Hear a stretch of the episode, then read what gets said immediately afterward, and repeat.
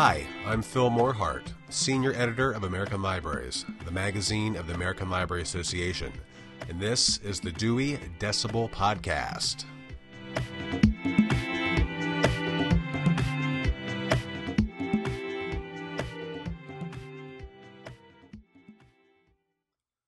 Are you considering a library construction project but have no idea where to start?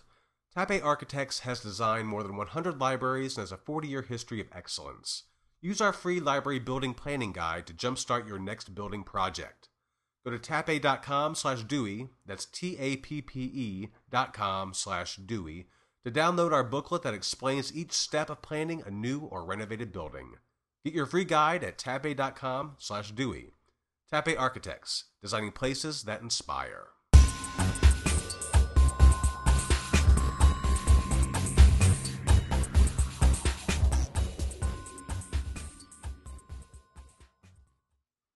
Each year in our September October issue, American Libraries presents its Library Design Showcase, where we highlight some of the most impressive new and renovated libraries across the U.S. that have opened over the past year. I've edited and selected the featured libraries in the showcase for the past eight years, and I have to admit, it's one of the highlights of my job, being able to review and spend quality time with these buildings. We also include in the issue supplementary features along with the showcase that highlight design issues affecting libraries ranging from construction planning to security concerns.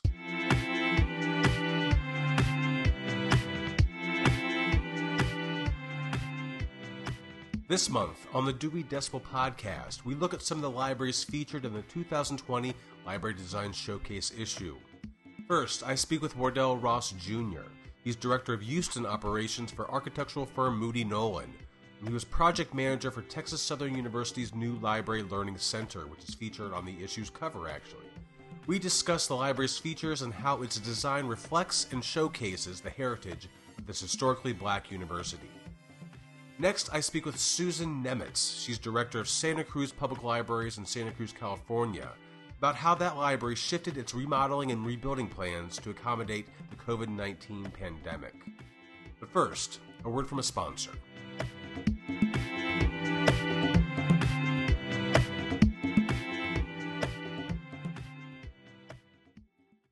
Is your library in need of space, but you don't know if a renovation, addition, or new construction is right for your needs? Use our library assessment tool to help direct your construction process. Tappe Architects has designed libraries of all sizes, ranging from new construction to historic renovations and additions. Go to tappe.com slash Dewey, that's T-A-P-P-E dot com slash Dewey, to get your library building assessment tool. Tappe Architects, enhancing communities through library design.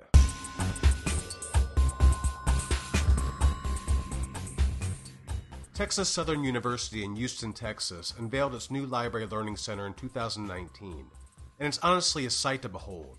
A massive, angular, modern building that commands attention while inviting visitors in. Wardell Ross Jr. is Director of Houston Operations for architectural firm Moody Nolan, and he is project manager for the uh, Library Learning Center, which is featured in this year's showcase and, as mentioned, on the issue's cover. He joined us to discuss the library's features and how its design reflects and showcases the heritage of this historically black university.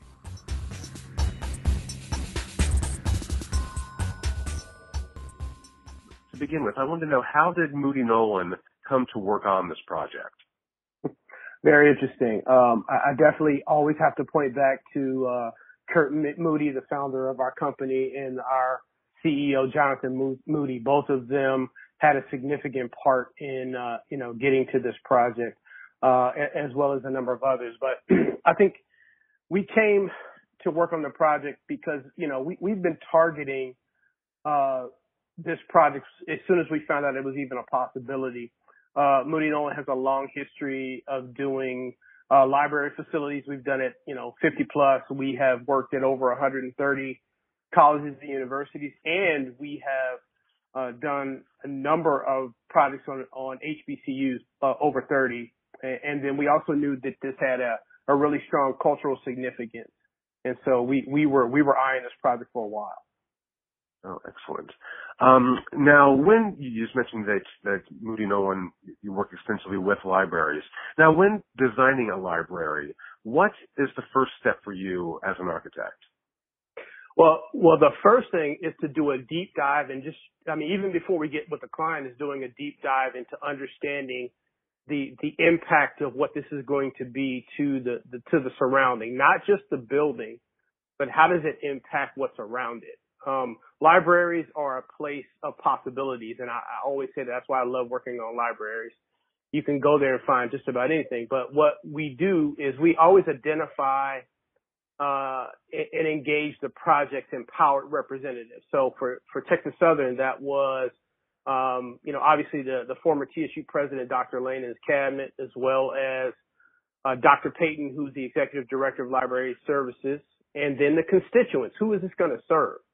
And so we, we have to know that first before we do anything. I think that the other thing is we need to establish a project, the project's guiding project directives you know, w- what's the ultimate goal and what's going to be a win for, for the end user before we do anything, before we put any pen to paper.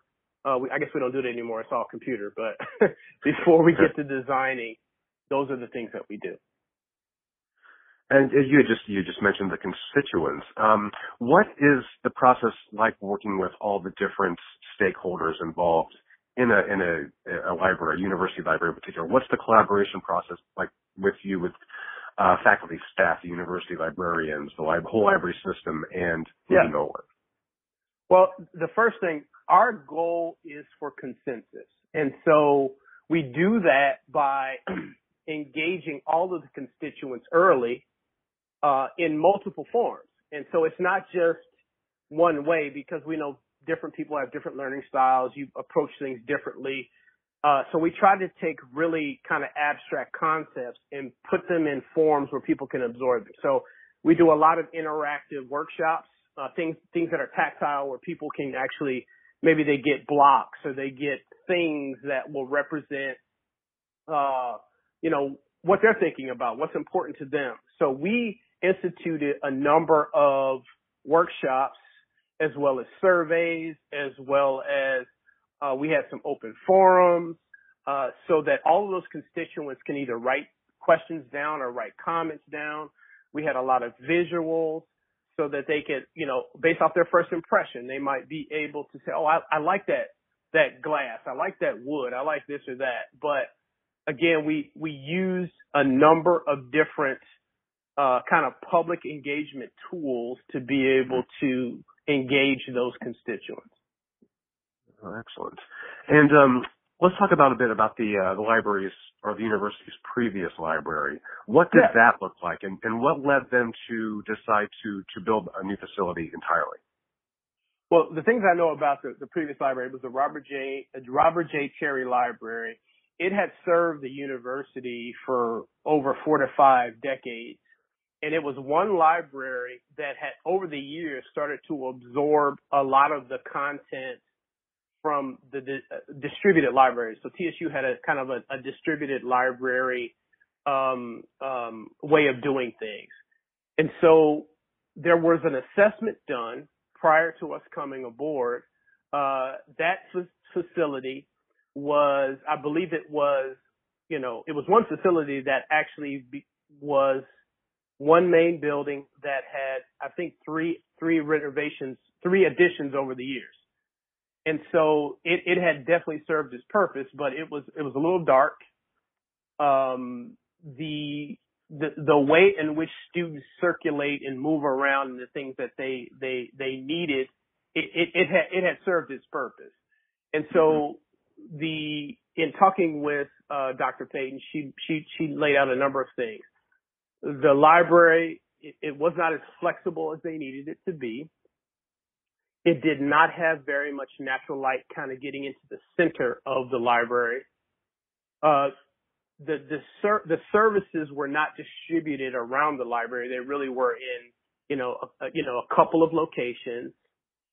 Uh, it did not have the ability to properly display all of the culturally significant collections, arts, and artifacts that they that they have. They have a, a massive collection or multiple collections, and also it, it they weren't able to uh, upgrade or adequately display any longer the the contents of the book stacks and you know um, special collections, those types of things. Even though there were a place for it, they want they couldn't be featured as well. Mm. And um, so this new facility of yours, you had mentioned um, the lack of light in the, in the, previous building. And one thing that I love about this new library learning center is this five-level atrium that you have. This massive, yeah. just beautiful um, space that really brings in so much natural light. Um, for me, that was one of the, the building's standout features. But if, in your opinion, this new center, what uh, what are some of its standout features in your opinion? Well, that, that's a loaded question because there, there, are so so many. But I, I do have to take one step back to kind of explain that, to kind of frame that. When we when we when we started the project, and the goal was for this to be a beacon, a place that would kind of welcome people or call people. They they use the word home uh, because a part of the constituents were were community members, alumni, um, you know, faculty members, students researchers, all of these folks they wanted to be able to bring. So that atrium, that, that full story atrium really was meant to be the heart of that building. And so you want to let light all the way in. This column of light comes down. I mean, it's, it's a spectacular view when you're in, you know, certain, certain levels. And, and, so we wanted to be able to, to bring people in. So that's a feature. At the, at the, we have a, we have a huge skylight at the top. We have mm-hmm. a collaborative stair at the first level where students can, you know, we want it to be a very active space. It is, it is also directly across from dual entries that you come into this space and the uh, welcome center. Anybody that comes into the library comes into this heart and they can get any information they may need. We, the other, the other, the other things I'll mention is many of the space, most of the spaces have dual or multiple purposes. We, we had to make these spaces very flexible so that large, large groups, small groups can collaborate, can be collaborative in here. We also didn't want to have any really hallways. We wanted to have circulation spaces that as you're, as you are moving through the library, you are, you have an opportunity for active learning, which was also one of the directives. I mean, even when you walk up the stairs, we have we have a timeline that talks about the history of Texas Southern University. It features a number of significant things that they've done and it leaves room for expansion of what they're going to do. Uh, there's so much I could talk about there, but you know, we, we, we had opportunity to display art and artifacts throughout the library. It's not just in one location. It is as you walk around the library, so you're experiencing it. And I think we also, I think one of the most successful things that we did is as you're on the second floor and you transitioning uh, to the southern uh, end of the building, you're walking through a gallery space and you're looking down towards special collections and special collections has glass around it and you can see what you're walking to. So we're featuring this, this, this rich collection of information that you're, that you're walking towards. I, I, I love that space. Oh, wow. Um, now, Texas Southern University, it's a, an historically black university. And yeah. um, how did that factor into the building design? I guess in particular the interior design, because you throughout the building there's you know, photos of of uh, Martin Luther King Jr., Rosa Parks, Barbara C. Jordan. There's phrases by Malcolm X and Colin Powell. Um, and you mentioned the timeline and being able to display the art and artifacts. Can you talk a bit about that? How that factored into the design of the facility? Absolutely, absolutely. Um, you know, again, kind of kind of want to go back to one of the goals was to properly preserve and display culturally significant collections, arts, and artifacts. Also, with that, are significant, uh, like significant individuals that have contributed to education and just to uh, just to society that we wanted to display all throughout. And so we actually went through a very interesting process with the university. They went through, the university said, okay, these are, you know, we, we had, we had a long list of, of people that they had to vet to say, okay, we, we want to display this, this person, that person, this person. And it was an amazing task, but mm-hmm. we were able to feature it just as you transition, you know, on, on end caps or on, on, on glazing as you go up the stairs, as you walk down, um, you know, maybe you're going into a conference room. You are, you're looking, you know, at a certain view. We took every opportunity we could to try to display these features. And it, it, it was amazing. It was an amazing opportunity to do so. Oh, awesome. Yeah, it's, um, the entire place is, um, you know, in, in addition to being just this beautiful architectural wonder, it's, like you mentioned, it's by being, by just by being in that space, you are receiving an education. It's, it's really yes. wonderful. Um, and what has the response been from uh, students and faculty and, and the administration and library workers to to the final to the final facility? I'll give you two stories. Um, so when we when when when the when the project was it still wasn't even complete, and they were having tours, and they brought in I was I just happened to be there, and they brought in a an alum a long uh, time alum came in and um th- this woman walked in. She was an older lady. She walked in. She looked around and she just began to bawl. Oh wow. Her her her eyes were just. I mean, it, it affected me, and and so she said, "This is what th- this is just a continuation of where we can go. This long legacy that we have, and I'm so proud to be a part of this university." But she was absolutely emotional, and and it, it just you know, we were standing at the bottom of the atrium looking up and we looked at, you know, you're looking at various vistas and views. We looked over at the alumni suite. We looked over at the makerspace. We looked up at the, the atrium. We looked at the collaborative stair. We looked at the welcome center. We looked, I mean, just everywhere. And, and I was really affected by that. So that's one. Number two, uh, the, the first several weeks, uh, I, I was, I was talking with Dr. Peyton pretty regularly. That's the executive director of the library, and she said the the um, there is a queuing system to to secure the um, the collaborative spaces. We have a lot of little co- small collaborative rooms. She said we we are absolutely booked, solid. All of the students were were were, were jockeying for position to be able to get on a list to utilize the the multi-purpose uh, flex spaces. That's amazing to me. That's yeah. that's how you know it's successful when the students are using it to to a level to where you have to get on a waiting list. so wow, that that to me that to me has some success. You know, people come yeah. to the library to learn, but also with libraries, it's also about a place I can gather as well and so I, we we definitely enjoy seeing that.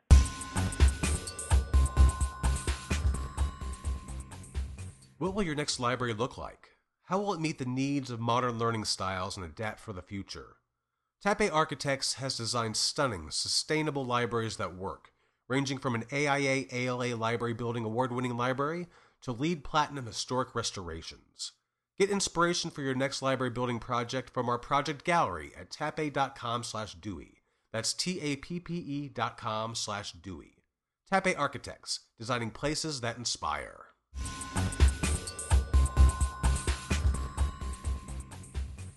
When the COVID 19 pandemic hit early this year, it not only caused libraries across the U.S. to close their doors and reconfigure how to offer services to their communities, it also forced libraries that were engaged in design and planning projects to rethink how they situate their spaces and services to account for life during a pandemic. Santa Cruz Public Libraries in Santa Cruz, California was in the process of remodeling 10 of its buildings when COVID 19 changed everything. I spoke with Susan Nemitz, the library's director, about how the library shifted its remodeling and rebuilding plans to accommodate the pandemic and how their service model has changed as well.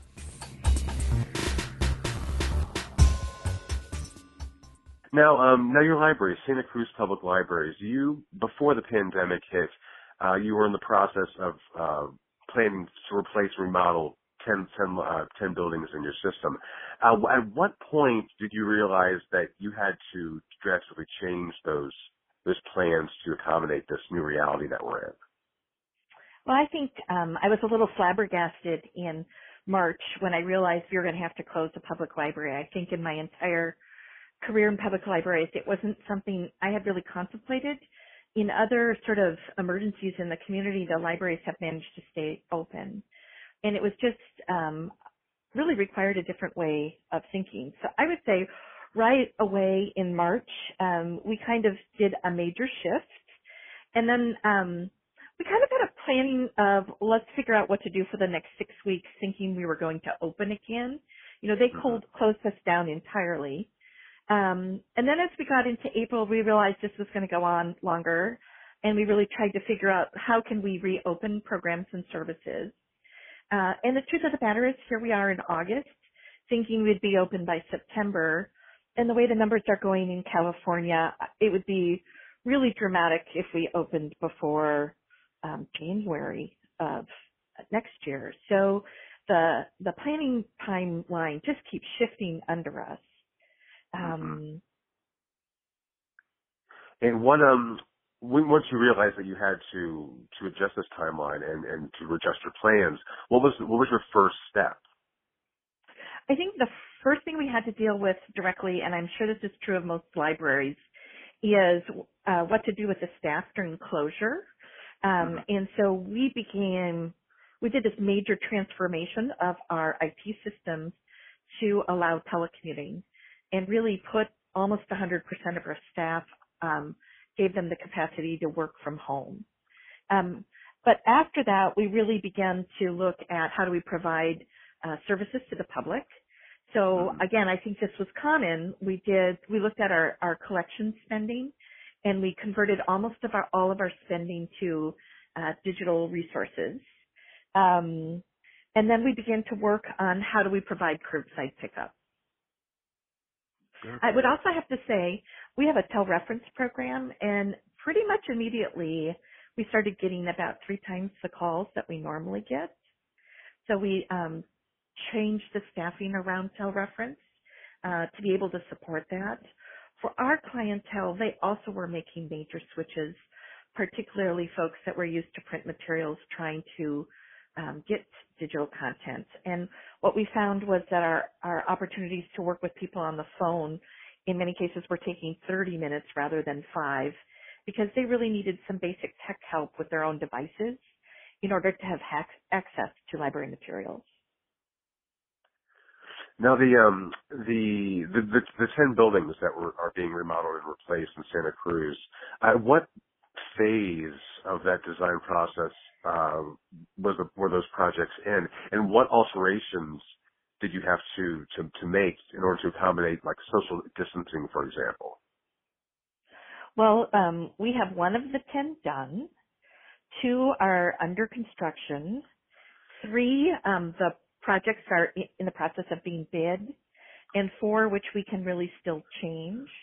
But I think mm-hmm. some of the changes are um, still adaptable to even the buildings we've completed. We had moved away from uh, like drive up book drop offs, and mm-hmm. um, what we discovered during this is people really like to be able to just drop their books at the corner far away from the building. And so um, we've actually put, for example, drive up book drops at all 10 libraries again. Um, okay. You know, I think there's sort of a shorter term set of things that you have to do. Like, um, we've only opened five of our buildings because only five of our, our physical facilities support curbside. Um, mm-hmm. you know, you need a space where traffic can stop and line up. Um, you need a space outside of the, so especially if you have curb cuts in front of your building for like drop off and pick up of patrons, these are proving to be really great spaces for curbside pickup. If you don't have that, you're on a busy street. It's it's a hard thing to do curbside. Um, we're looking for places with uh, private parking lots. Um, one of the things we've done is extended the Wi-Fi outside the buildings, and hmm. we find that we have um, uh, groups of people that will come and just do computing. You know, we always did allow this, but we've really extended the reach of that free Wi-Fi and made it 24 hours a day. Um, I'm just trying to think. We've um, uh, uh, we've also started putting things outside libraries. you know, as part of our refurbishment, we really looked at creating outside spaces. Mm-hmm. And, um, but one of the things we're doing is, you know, putting picnic tables and plugs. We're even thinking, we have one library that we have a, a porta potty so that people who are using the Wi-Fi outside um, have access to some of the resources that they normally need. Um, in terms of the outdoor spaces, um, we you know we live in a beautiful climate uh, year round, and we didn't have very many outside spaces. I think you see this nationally as a trend in library buildings overall, but I do think um, I always say that every square foot is sacred um, because we're paying over a thousand dollars a square foot to remodel or replace library space, which is a really high cost. And it really Yeah. puts pressure on library size. And it's interesting because COVID would, would inform us to build bigger, physically bigger libraries, but we aren't going to have necessarily the resources to do that. So we find that um, the outside spaces give us extra room. Our peak usage times are in the summer, particularly around summer reading. And so by having outside spaces, when you have that program of 200 people, um, you can actually uh, create more physical space in the library by having some outside spaces that can support programming. Oh, Um, great. One of the things I think that's interesting that we're also blessed with is our HVAC systems. I, I think you're going to see a lot of changes in HVAC systems. Um, and we're all going to, of course, wait for more of the science to come in. But it does appear that closed HVAC systems um, and interior um, contact with people uh, more likely spreads the virus. And so we've built all of our libraries so that they have windows that open. Um, and we, we've, we're doing a lot of um, panel doors where you can open a whole wall up to an outside space, um, and then create sort of an inside-outside space. Again, we did that originally just just to give us more physical space in the building, but I do think this is going to help us through the COVID years um, by by allowing more social distancing within the library. Now, I was raised in Minnesota and was a library director for 12 years in Minnesota. I think in colder climates, it's really difficult to do windows that open because often that messes up your heating and air conditioning Mhm. cycles. Um, but it is going to be interesting um, with this airborne virus how we manage those systems. Um, one of the things, just I'm sorry I keep talking, but um, one of the things that we had traditionally done is consolidated our computing, and it was a way of sort of self-managing computing spaces.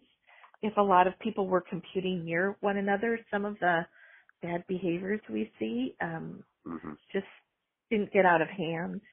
Um, but one of the things that COVID's really um, pushing us on as we look to actually open the buildings to the public is um, the computers are all too close together. And our solution to that really is moving towards um, a laptop model within the libraries rather than a desktop model. So people can check out a laptop for the day Hmm. and go to any place in the physical building rather than be statically um, by one another uh, in close proximity. And then we're also purchasing Chromebooks for overnight or weekly uh, checkout because so many of the students in our communities are using Chromebooks, but not all those students had access to them, particularly in the summer.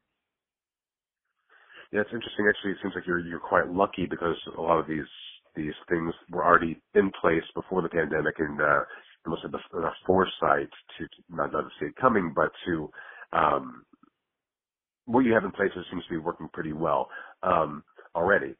Um, but I was just curious, um, what uh, with some of these these things that you're working on, and, and with the the the, uh, the buildings in progress, um, how much involvement are say the architects or interior designers involved in any of this, or is this are a lot of these things that just you and your staff are, are implementing yourselves?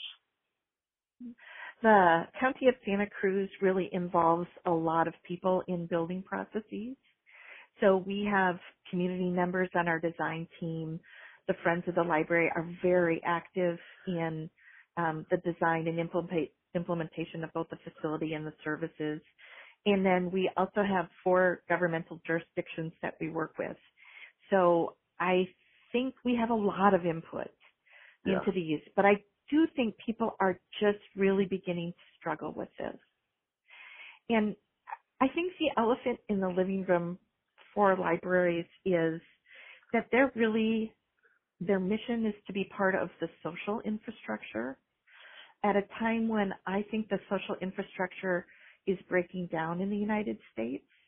Mhm. Um, there are very few places that um, we collect as human beings across uh, ethnicity, across age, uh, across uh, political spectrums. There are very few institutions we have left that are community gathering places. And um, the thing I have to say is COVID works against, in many ways, everything we're trying to achieve, achieve um, as libraries. You know, we're trying to increase civic life. We're trying to help uh, deter inequality. Um, and, and we're trying to fight polarization of our society.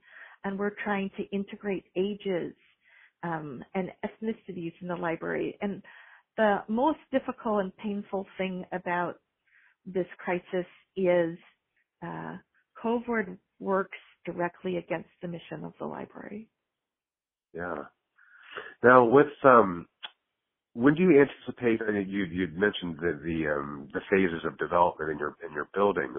Uh, when do you anticipate reopening with some of these new elements in place? And, and has the how has the I guess the pandemic affected the the opening schedule? Um, it is affecting. We did have about a two month period where um, construction on some of our projects ceased, but they're all back up and running. Okay. The good news is staff has had time to do a lot of the processes that they need to do to get the buildings. So we're a little ahead on some things. Um, but we're also now being aggravated by significant budget cuts. So we've lost um, 36% of our staff hours as of July 1st. And so right now what we're trying to do is stag- stagger openings and closings for the next two years um, so that only a portion of our branches will be open and so that we can get through this a bit. Um, but again, I think libraries across the country's budgets are going to be um, cut deeply as a result of loss of property tax and sales tax. Yeah, uh, and and for those those libraries and, and libraries, every library across the country, we're all we're all in the same the same boat right now. What advice do you have to for them um, as they try to adjust their spaces? Um, what do you have any words of wisdom or or anything at all to share? Well, the first thing I would focus on your mission. Um, ours is connect, inspire, inform. I know I know a lot of folks have um, things that are related to that. Um, connection's really hard right now. Uh, interestingly enough, inform and inspire is doing pretty well. Um, but I would say follow your mission. We all need to develop priorities during this, and there's no way we're going to end up doing all of the things that we've been doing in the past. So we need to talk to our communities and talk to our staff about what's most important and what's missing. We just did a dialogue and what everyone came back with is we need to be providing more services around the digital divide. And then the second thing that people came back with to us was we need to support K-12 teachers, uh, students, and parents through this really difficult time because everybody's very much struggling.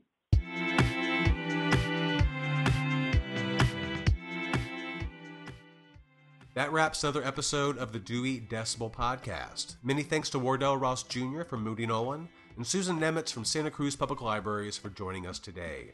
Tune in next month when we look at projects coming from small and rural libraries across the United States. Until then, find us on Facebook and Twitter. You can reach out to me personally at deweydecibel at ala.org. We want to hear from you. Story ideas, praise, complaints, anything at all. Lay it on us. As always, I'm Phil Morehart, Senior Editor of American Libraries, the magazine of the American Library Association, and this is the Dewey Decibel Podcast.